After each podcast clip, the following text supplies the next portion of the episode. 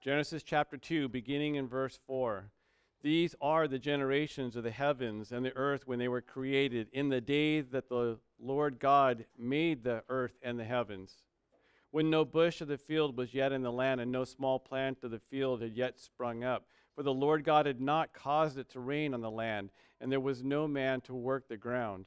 And a mist was going up from the land and was watering the whole face of the ground. So, who here doesn't like a masterpiece of a story? or, a, or a masterpiece of a play or a movie.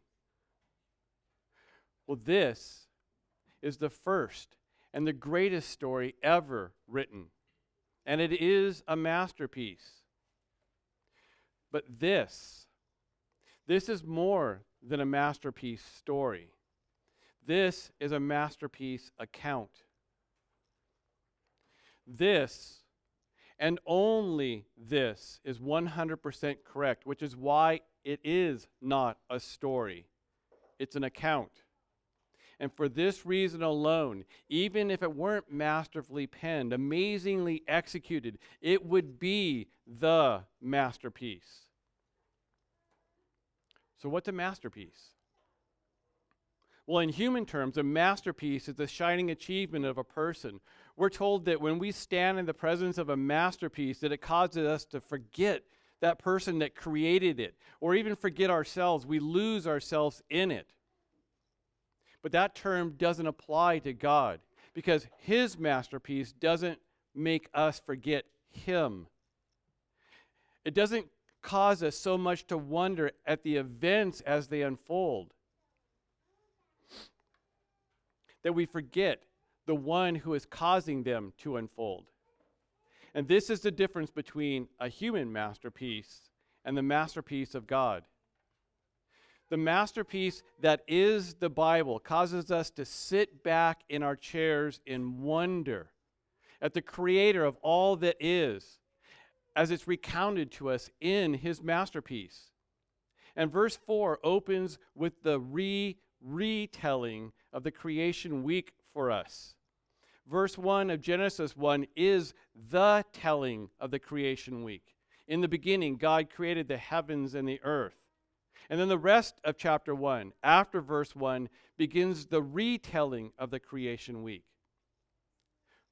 Verse 1 was all that we really needed to know concerning the how of all things, and even the why of all things, and most importantly, the who of all things. And you realize that there's only one of all of God's creation that asks why, how, and even who concerning creation? But it's only to the shining creation, to this masterpiece of God, that God condescends to tell of himself. And that's what verse 1 of chapter 1 does. And that is more than all that is required of God, more than enough for all of humanity, for all of time to shout praise to his name. But God did more than just give us Genesis 1 1. Tell us of Him creating all things that are. He gave us the retelling of the creation week, beginning in Genesis 1, verse 2, all the way through Genesis 2, verse 3. And as I've shown over the last two weeks, the salvation plan and the plan for the final recreation of the heavens and the earth were in the mind of God before He said, Let there be light. And God, the master creator, He desires us, His masterpiece of creation, to know, to understand, to glory in the wonder of the masterpiece of creation. Which is why we are given the re retelling of the creation week beginning in verse 2 or verse 4 of chapter 2. And here, God sets the stage for us to be amazed at his masterpiece as he tells us of his masterpiece in his masterpiece, to be amazed at the true masterpiece that is revealed to us in this masterpiece that we call the Bible. Verses 4 through 6 set the stage for us. Tell us of a time before we were created. They take us back, they transport us back to a world that we don't know, a time before any human ever walked the face of the earth, a place of pristine beauty, pure, holy. And then in verse 7, we hear, then the Lord God formed the man of dust from the ground and breathed into his nostrils the breath of life, and the man became a living creature. In all the creating of all that was prior to this, God just spoke. He commanded what wasn't there into existence. And he said, Let there be elemental things and let them come together to form what we know and even those things that we don't know. And then he commanded those elements that he had created out of nothing. He commanded them to create out of themselves plants, trees. Of the water and the sky, he commanded them to create fish and birds. Of the ground, he commanded that the earth create the insects and the animals and of his creation. He blessed them and he made them to be able to recreate after their own kind. That's verse 22 of Genesis 1. And it was all good. But then, beginning in verse 24 of Genesis 1, we hear God speaking within the triune Godhead concerning his masterpiece of creation. He said, Let us make man in our image, after our likeness. And as amazing as that is, that he would create something in his image, something separate from all the rest of his creation, as amazing as that is, we're told in verse 7 of chapter 2 something even more amazing about this master creator. He takes a personal hand in the creating of this, his last of creation. He forms, and then he breathes, even those heavenly beings, those beings that we call angels, they weren't formed by the hand of God. And they didn't have Him breathe life into them. Only man did, which is why in 1 Peter 1:12 we're told that angels long to look into this relationship that God has with these humans, formed out of the created elements and breathed life into by him. And even in its fallen tainted state. Creation is still a masterpiece of God. All of it is a masterpiece. And it was all spoken to in existence by the master creator. But on the sixth day, he did something even more amazing. It's only after the creation of the sixth day that God looked at his creation and said that it was very good. What he did on the sixth day was different. It's special, it's intimate. He formed out of his creation with his own hands, in his own image, his masterpiece. You. And this is the first part of what it being what it means to be created in his image. What that means. But it's only part of what it means to understand what it fully means to be created in his image, we must understand the masterpiece that we are being shown in these chapters. When he did some, something completely other, something completely different than anything else he had done to this point in creation, he breathes life into humans. The essence of all life is told to us in this verse. Because a human body without breath is not a person, it's just a body. And the Apostle James affirmed this for us, as told to us in chapter 2, verse 26 of James. There he says, For as the body apart from the Spirit is dead, so also faith apart from works is dead. But what are we supposed to make of this breath of life that he breathed into the nostrils of this body? The breath of life that caused Adam to become a living creature. Well, in a very real, real sense, that breath of life was just that it was breath, it's the in and out of living.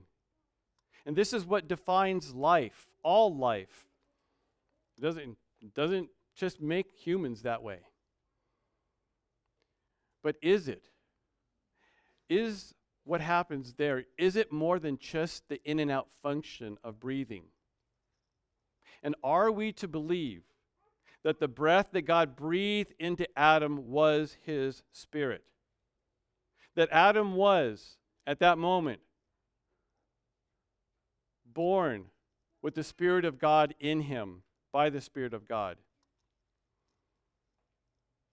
The breathing of verse 7 is special, and no other created being was the breath of life breathed into them. And because of this feature of verse 7, many hold that Adam was born everlasting, that he was born saved. The issue, though, is that the only truly important revelation in verse 7 is not the thing that God did in creating man. It's the revelation of the God that did the creating. Because the verses of chapter 2, beginning in verse 4, are watershed verses in this masterpiece of the Bible. In them, we are told for the first time that God is much more than just Elohim. A God. Up to that point, we are told that Elohim, God, created all things. That's it. All we knew him by was Elohim. But now, in the re retelling of the creation week, this Elohim peels back another layer to reveal to us, to a greater degree, the wonder of his masterpiece. We here, beginning in verse 4, are given his name, Yahweh. Look, Yahweh God. So, what's so important about this name of God? I mean, really, w- why is this such a big deal? I mean, after all, we all have names. And we even see God naming Adam. And we see Adam naming all the animals and even naming Eve. So, why is the name of God more important than the names of the things that He created? Well, we're given insight into the importance of the name of, of God in the naming of Adam. See, the Hebrew name for Adam, it comes from that root word that means earth, red earth to be exact. The name Adam is a descriptor for the, that being called man. It tells us something about his character, about his makeup. Man, Adam, was created, made from earth. And the name that Yahweh gives man is Adam. That reflects the nature of that man. And it reflects the name also of the one that formed him out of the ground and then breathed life into him. Yahweh, the name of God is a reflector of the nature and the character of Elohim, of God. And on the cusp of freeing these children of Israel, when a son of Adam, when Moses demanded to know who was it that was sending him, God said to Moses, I am who I am. And he said, Say this to the people of Israel I am has sent me to you. God also said to Moses, Say this to the people of Israel The Lord, the God of your fathers, the God of Abraham, the God of Isaac, the God of Jacob, has sent me to you. This is my name forever, and thus I am to be remembered throughout all generations. Exodus 3 14 and 15. And this Elohim, this Yahweh Elohim, did not just create humans, he formed them from the dust. Much like a potter forms pots and cups from lumps of clay. And this is an important thing to hang on to because it's, it, it's a clue given to us. Just as the name of God chose for his creation, made in his image, is a clue given to us. Because being formed from dust is a theme that is carried from this point forward in the salvation account in the Bible. Job lamented to God in, in chapter 10, verse 8 Remember that you have made me like clay, and you will return me to the dust. Isaiah 64, 8. But now, O Lord, you are our Father. We are the clay. You are our potter, and we are the work of your hand. And in the New Testament, we read, We have this treasure in jars of clay to show the surpassing power that it belongs to God and not to us 2 corinthians 4 7 and in romans 9 21 we read has the potter no right over the clay to make out of the same lump one vessel for honorable use and another for dishonorable use But before we can move on, I want to make sure, I want to ensure that we have Genesis 1 1 right. God did not create because he was lonely or bored. He didn't create because he's a glory hound. And when God created the heavens and the earth originally, they were exactly as he intended them to be. And he already had created heaven at that moment. And at that moment had already written the names of all of those that were of his elect, those whose names are written in the Lamb's book of life. And conversely, he also had all those other books that are spoken of in Revelation 20, they were already written as well. And we know this because God doesn't learn anything. He knows everything that ever was, all at the same time. This is the essence of that meaning of his name, I am. He doesn't learn, he's never surprised. We read in Job 21 22, Can anyone teach God knowledge? In, he, in that he judges those on high. And then in chapter 37 of Job, we hear this question being asked Do you know the balance of the clouds, those wondrous works of him who is perfect in knowledge? 1 John 3:20 we're told for whenever our heart condemns us God is greater than our heart he knows everything Isaiah 46, 9 and 10, we are told concerning God Remember the former things of old, for I am God, and there is no other God. I am God, and there is none like me, declaring from the end. I'm sorry, declaring the end from the beginning, and from the ancient times, things not yet done, saying, My counsel shall stand, and I will accomplish all of my purpose. Adam was perfect when he was formed from the dust and the breath of life was breathed into his nostrils. And he was the best of the best. And you, you are a son or a daughter of Adam. And you are the masterpiece of God, just as Adam was. But we need to understand why God formed Adam from the dust, why he created him perfect, and the one thing that we need to get right is that although Adam was perfect, he was not immortal. Look at verses 8 and 9 again with me.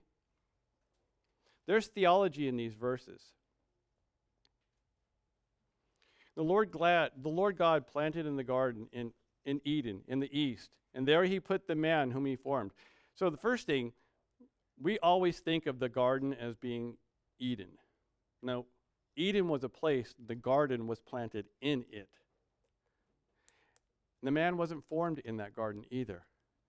And even though all the rest of creation, all the animals, all the birds, all the trees, all the plants and insects had already been created, here in this garden, in the midst of Eden, we are told, and out of the ground the Lord God made up made to spring up every tree that is pleasant to the sight and good for food. And there was a tree of life in the midst of the garden, and the tree of the knowledge of good and evil. These two trees are going to be important. They're important for us to think about because they have meaning. And they were not there, weren't placed there to tempt Adam. They were placed there for a much greater purpose. And verses 10 through 14 then give us the specific location of the garden in the land called Eden. And it tells us that God used a river that divided into four parts to form the boundary of this garden. And then, verse 15, we're taken back to the, the placing of that man, Adam, into the garden. Verse 15, the, the Lord God took the man and put him in the Garden of Eden to work it and keep it. Verse 15 is the commissioning of man. God formed his masterpiece outside of the garden and then placed this man in the garden and gave him instructions on how he was to emulate the one that had formed him by working and keeping the garden. God gave man dominion, made him ruler over this kingdom.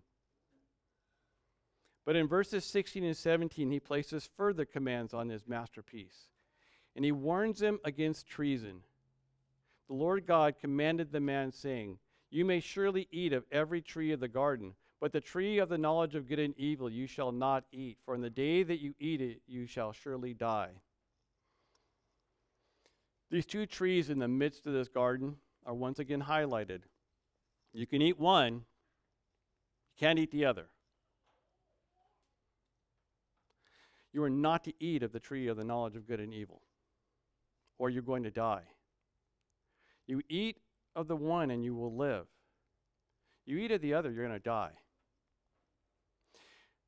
That God would tell Adam that he would die if he ate of this tree that's important in our understanding of the creation of this man in his humanity because Adam had to understand what death was in order for him to understand that there's a prohibition to not eat. Adam, if Adam wasn't familiar with death, then the consequences of eating that fruit would have been meaningless to him. It's like me just saying something like, you know, don't do that or flatten's going to happen meaningless.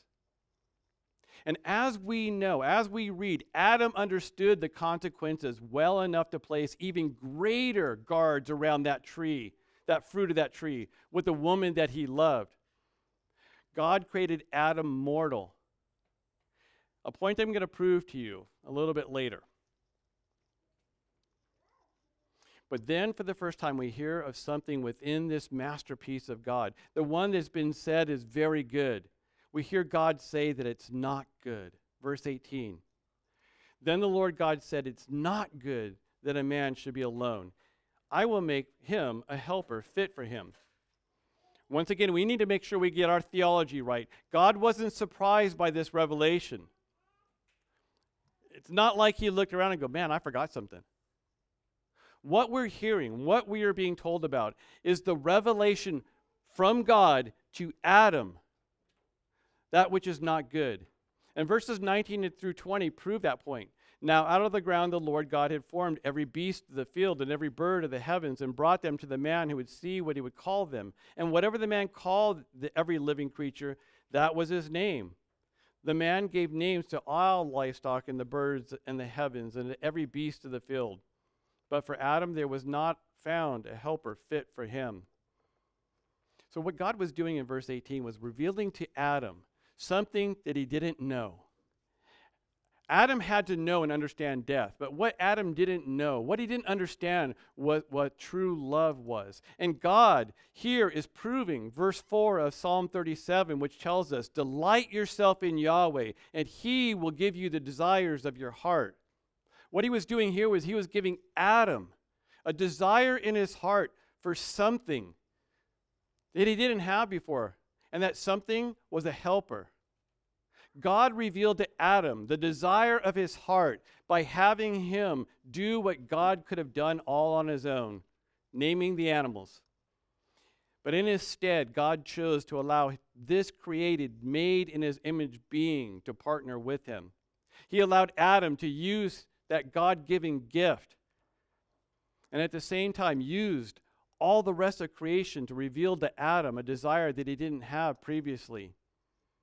He gave to Adam the realization that while all the other animals had companionship, relationship with another animal of another sex, he didn't. And God gave him this desire, made him aware of this lacking in his life, and also made him aware there was nothing he can do about it verses 21 and 22. So the Lord God caused a deep sleep to fall upon the man, and while he slept, he took one of his ribs and closed it up, closed up the place with flesh. And the rib that the Lord God had taken from the man, he made into a woman and brought her to the man. Then the man said, This at last is bone of my bones and flesh of my flesh. She shall be called woman because she was taken out of man. Therefore, a man shall leave his father and his mother and hold fast to his wife, and they shall become one flesh. And the man and his wife were both naked and were not ashamed.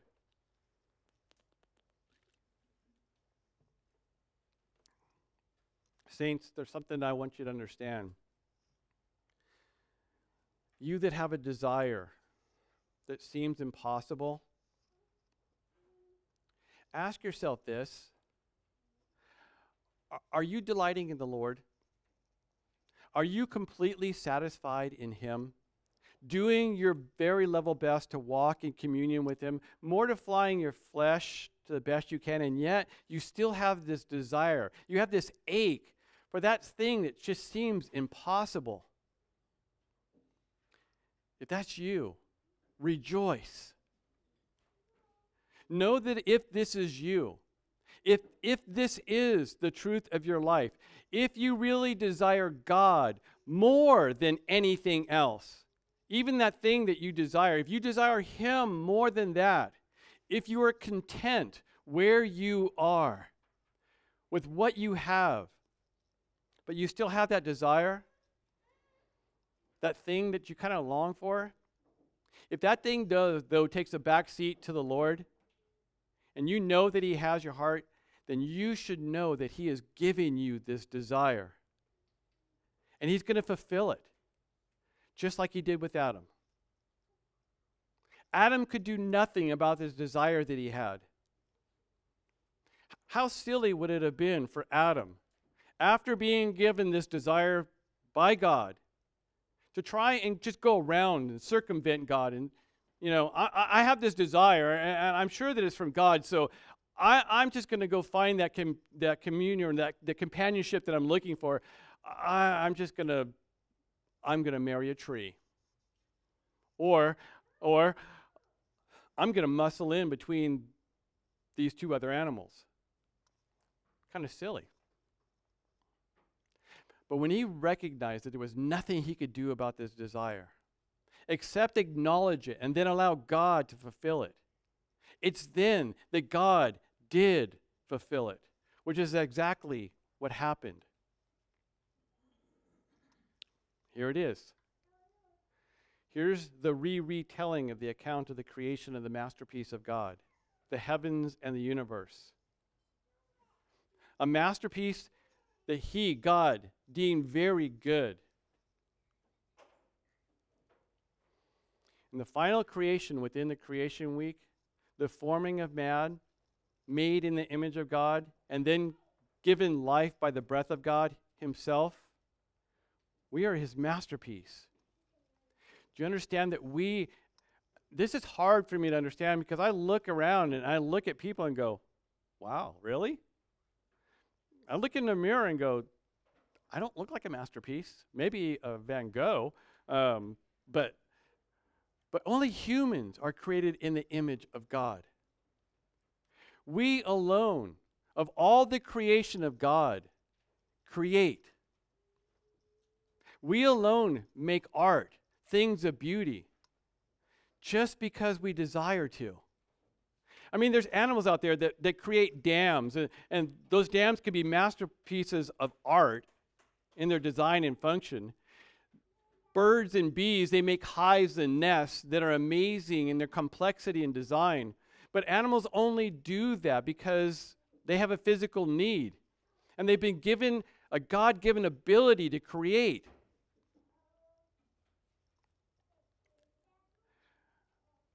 But it's only us,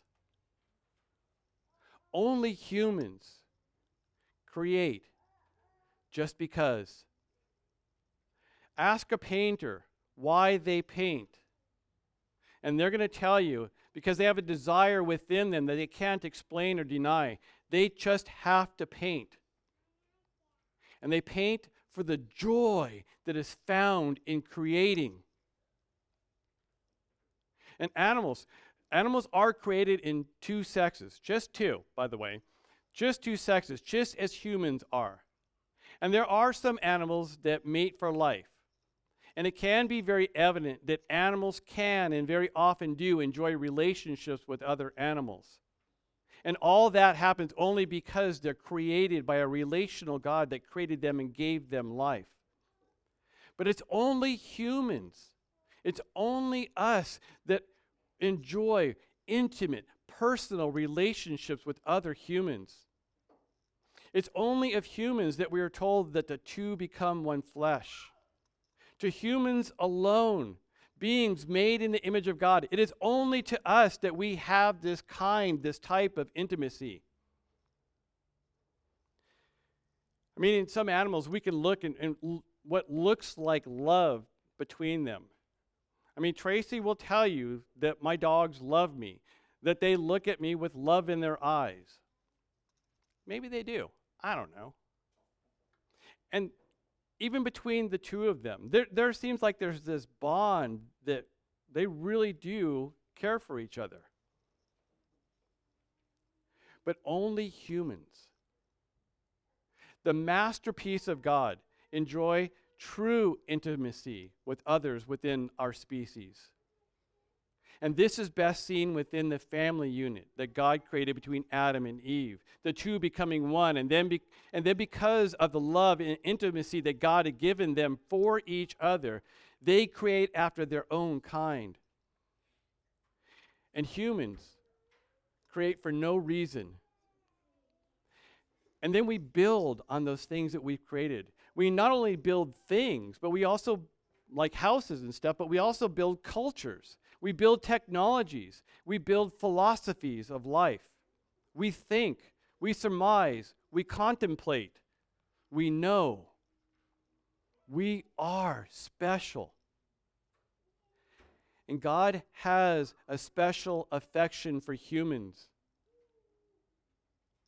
And we know this because only of humans are we told that He formed us out of the dirt that he made us in his image. And only of us are we told that he breathed life into us. And we enjoyed his presence. Adam enjoyed his presence as he walked in the garden during the cool of the day. We are his masterpiece of creation. And all of these things are true because we are created in the image of the master creator. We are special. It's only to humans that God condescended to make himself known in written form. It's only to humans that God condescended to becoming one of us in order to redeem us from the curse of sin. Do you understand? Lucifer sinned just like Adam. But God did not redeem any of the sinning angels. It's only to humans that God offers salvation and eternal life with Him in him and even through him. We humans are special. But I have to ask you once again why did God create instead of not creating? Was he lonely? Was he incomplete without you? Was he just bored? I've admonished you to understand Genesis 1 1 correctly. That tells us in the beginning, God created the heavens and the earth. We need to get that first verse right, or we're going to get all the rest of the verses of the Bible wrong. Our entire view of life and even our view of self will be wrong if we get that verse wrong.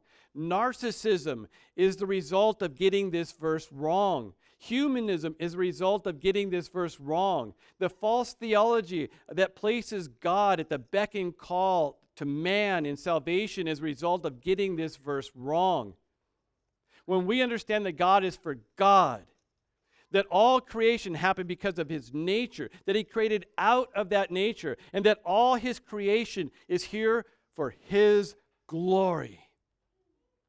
It's then, it's then that we can get verse 1 of Genesis 1 right. It's then that we can rightly understand that even before he created the heavens and the earth, he had the plan of salvation in mind, the plan for the eternal age.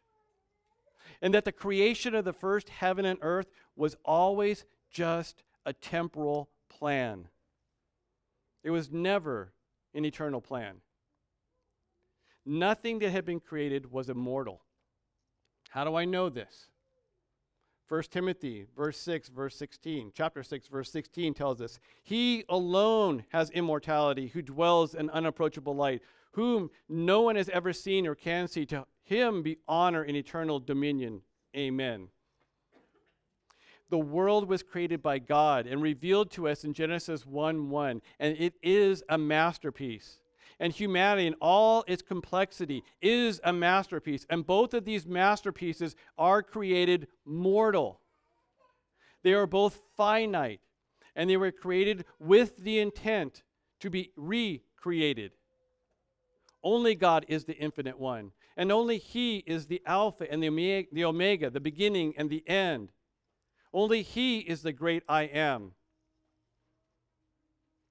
And there's one more thing that I desire to point out to you in order that you can see, that you can know, and you can be sure of the sovereignty of God. You see, we in our time now, especially now, are constantly bombarded and attacked on all sides over the issue of human free will. We must have it, otherwise, God is not love. And by free will, we must have the choice to either choose Christ or not. Because if we don't, then God is not a good God. He's an evil monster of iniquity that forces people to love him. But, good sir, I have to ask you what part or portion in the creation narrative gives you any idea that anything or any created being of God had any free will in being created? And after being created in the image of God, how much choice did Adam have in being placed in that garden? In being told to care and keep the garden? How much choice did he exercise in the revelation of his need for a helpmate? Or even the making of the helpmate? Was he ever given a choice by God to be a man instead of a woman? Was he given the personal license and opportunity to use his free will in demanding or in deciding that the helpmate that God was making would be Steve instead of Eve? How much free will, how much license are we told of in the creation narrative? And despite the satanic lies of the humanistic governments and religious institutions, God created only two sexes no more than that. And He creates perfect. That means that if you were created a male, that's what He intended you to be. And if you created a, a female, that's what He intended you to be. And the only relationship between that is God honoring is a single relationship between a single man and a single woman as outlined by our text today. And the only reason that we're dealing with this, human, this humanity, this nonsense of humanity, is because we have not gotten Genesis 1 1 right. And this created being, this created being, is the masterpiece in the creation of all that is by God. And He is the masterpiece that we are meant to glory in. But when I say he, I don't mean he, I mean he. God is the masterpiece that we are meant to glory in. Everything that we see, everything that we can sense, and everything that we touch, and even those things that we can't, these are all temporal and they are majestic in their creation. And every one of them is a masterpiece in their own right. But all of them point to the true masterpiece that is God. That's why the telling of the creation of all things begins with the telling that there will be an end of all things. And this is why the original telling of creation of all things in Genesis 1 1 highlights only the masterpiece the creator of all things, and nothing else within the created realm. Everything else is just merely a reflection of the true masterpiece that is God. So, back to that thing about humans now. Am I right in saying that man was not created to live forever, even before the fall of Adam? I mean, are we not told that sin came into the world through one man and death through sin? And so death spread to all men because all sinned, Romans 5:12. And are we not told in Romans 8 that all of subjection was um, all of creation was, was subject to futility, not willingly, that all will be set free, that is groaning in this subjection? Yeah, we are told this truth. But what death is God speaking about in these verses? Adam wasn't created to live forever. Otherwise, there wouldn't be a tree of life at the center of the garden. And this tree of life, this tree of life is just like the tree of the knowledge of good and evil. And they both point to that true masterpiece. And both are much like that light of day two of creation, which is much like the meaning behind what is being created in the image of God is, which is much like what the rest of God that, it, that is told to us in Genesis 2 3 is. And all of this creation was created a masterpiece. And all of this creation was created with the intended purpose of being recreated. And all of this creation is merely a stage that was created in order that the true masterpiece could perform his most majestic of all masterpieces as he put on full display the majesty of his glory and grace in the person and work of his Son. The light of day two that is separate from darkness is Christ, as we are told in John 8 12 and 2 Corinthians 4, verses 1 through 6, and is evidenced by Romans chapter 22, verse 5. And what happened on the day that Adam sinned? Genesis chapter 3, verses 17 through 19. And to Adam he said, Because you have sinned, or you've listened to the voice of your wife, and eaten of the tree which I commanded you, you shall not eat of it. Cursed is the ground because of you. In pain you shall eat of it all the days of your life. Thorns and thistles it shall bring forth for you. And you shall eat the plants of the field. By the sweat of your face shall, you shall eat bread till you return to the ground. For out of it you were taken, and for you are dust and to dust you shall return. What did God do when Adam sinned? God cursed the ground. Adam didn't cease to be. In fact, what Adam was told was that until he returned to the ground, that he was the one that he was created out of, he was going to work that ground in toil, in pain. But what about that promise to Adam by God?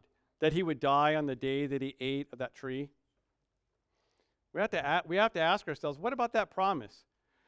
Was, was he just being kind and allowing Adam to live another 930 years before he died? Or maybe he was just kidding.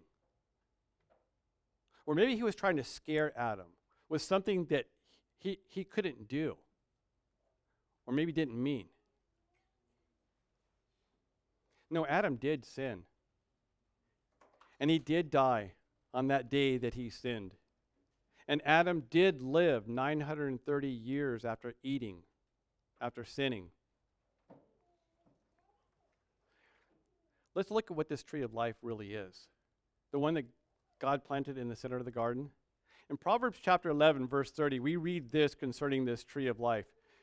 The fruit of righteousness is a tree of life, and whoever captures souls is wise. And earlier in Proverbs chapter 3, we read beginning in verse 13 Blessed is the one who finds wisdom, and the one who gets understanding, for the gain of, from her is better than the gain from silver, and from and a profit better than gold. She is more precious than jewels, and nothing you desire can compare to her.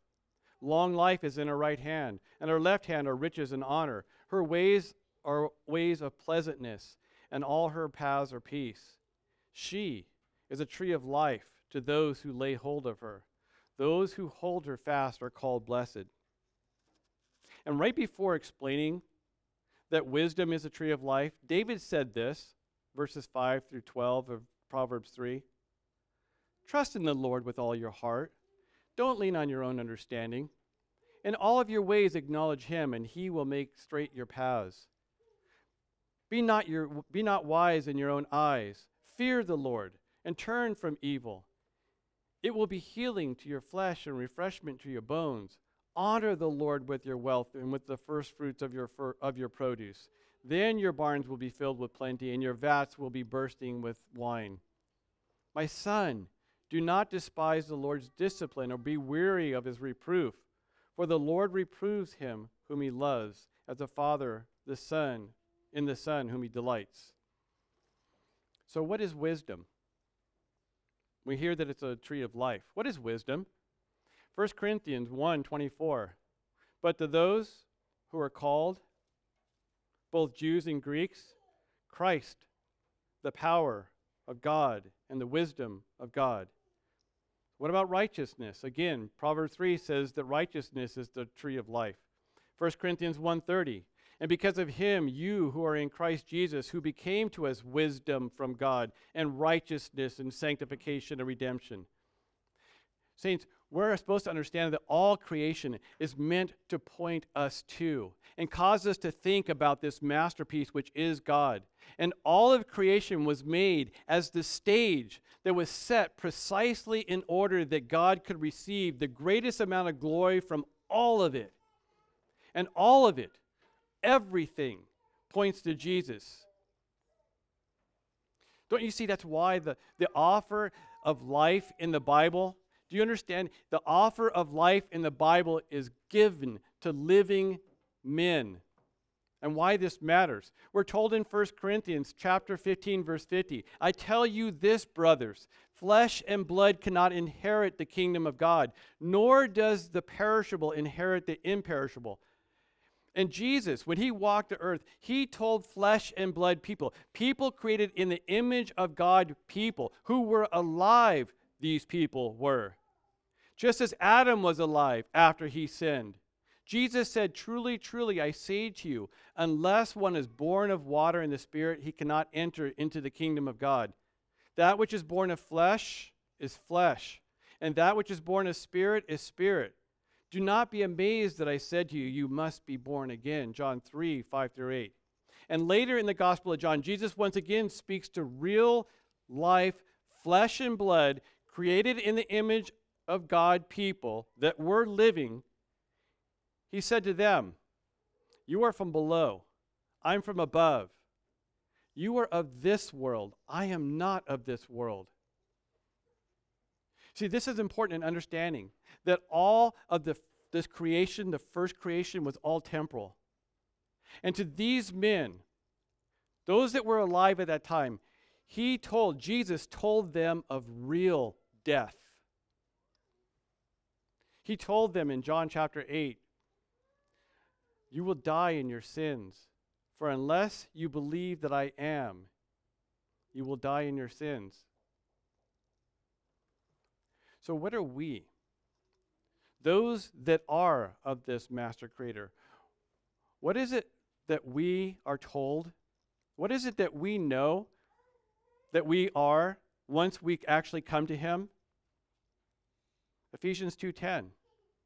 We are his workmanship, created in Christ Jesus for good works, which God prepared beforehand that we should walk in them. Therefore, if anyone is in Christ, he's a new creation.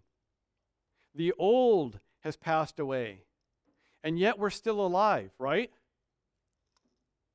Behold, the new has come. 2 Corinthians 5:17.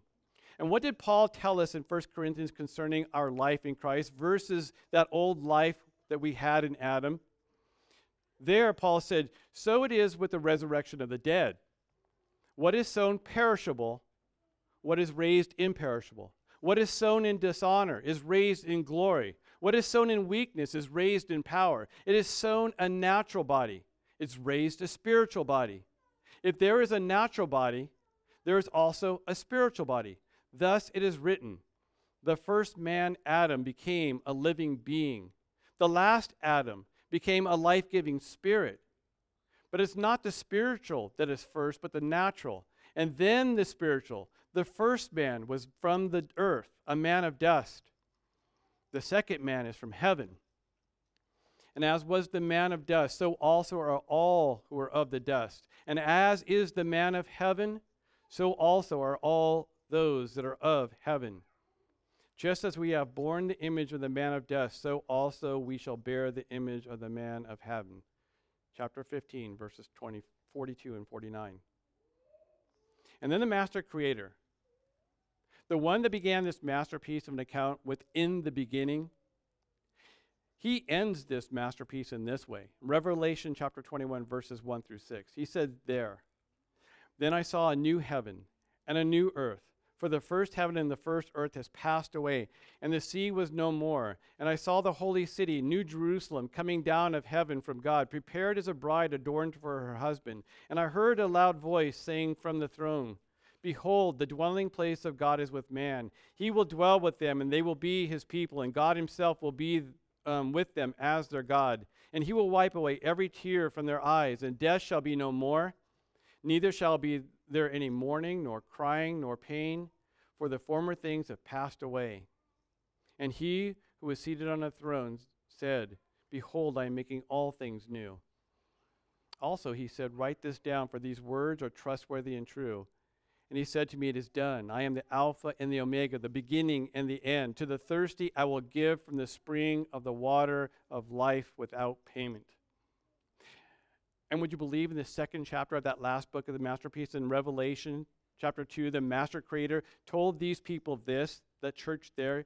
He said, He who has ear to hear, let him hear what the Spirit says to the churches. To the one who conquers, I will grant to eat of this tree of life, which is in the paradise of God. That's verse 7.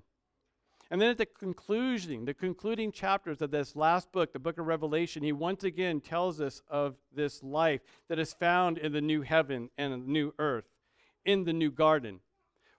There, where there is no sun, there where there is no moon or stars, there's no need of them. There is no need of a tree of the knowledge of good and evil. But we are told there, by the first and last, the Alpha and the Omega, Blessed are those who wash their robes so they may have the right to the tree of life and that they may enter the city by the gates. Revelation 22, verse 14. Saints, we are meant to see that God is the masterpiece. He is the shining achievement within himself. He didn't create himself, he's always been. But he understands that within himself, of himself, he is a masterpiece worthy to be praised. And He created all that is for His glory. And we, who are His masterpiece of creation, who were created in His image, and have once again, we who sit here, have been recreated in His image, who have been given the right to the tree of life, who is Christ we will glory in him for all eternity. It's this one, Jesus, the Christ, who is the reason that God will receive glory to the utmost.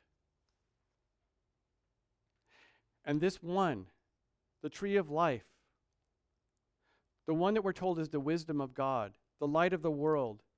He ended this masterpiece of a book by saying this, telling us this Surely I'm coming soon. Amen. Come, Lord Jesus. The grace of the Lord Jesus be with you all. Amen.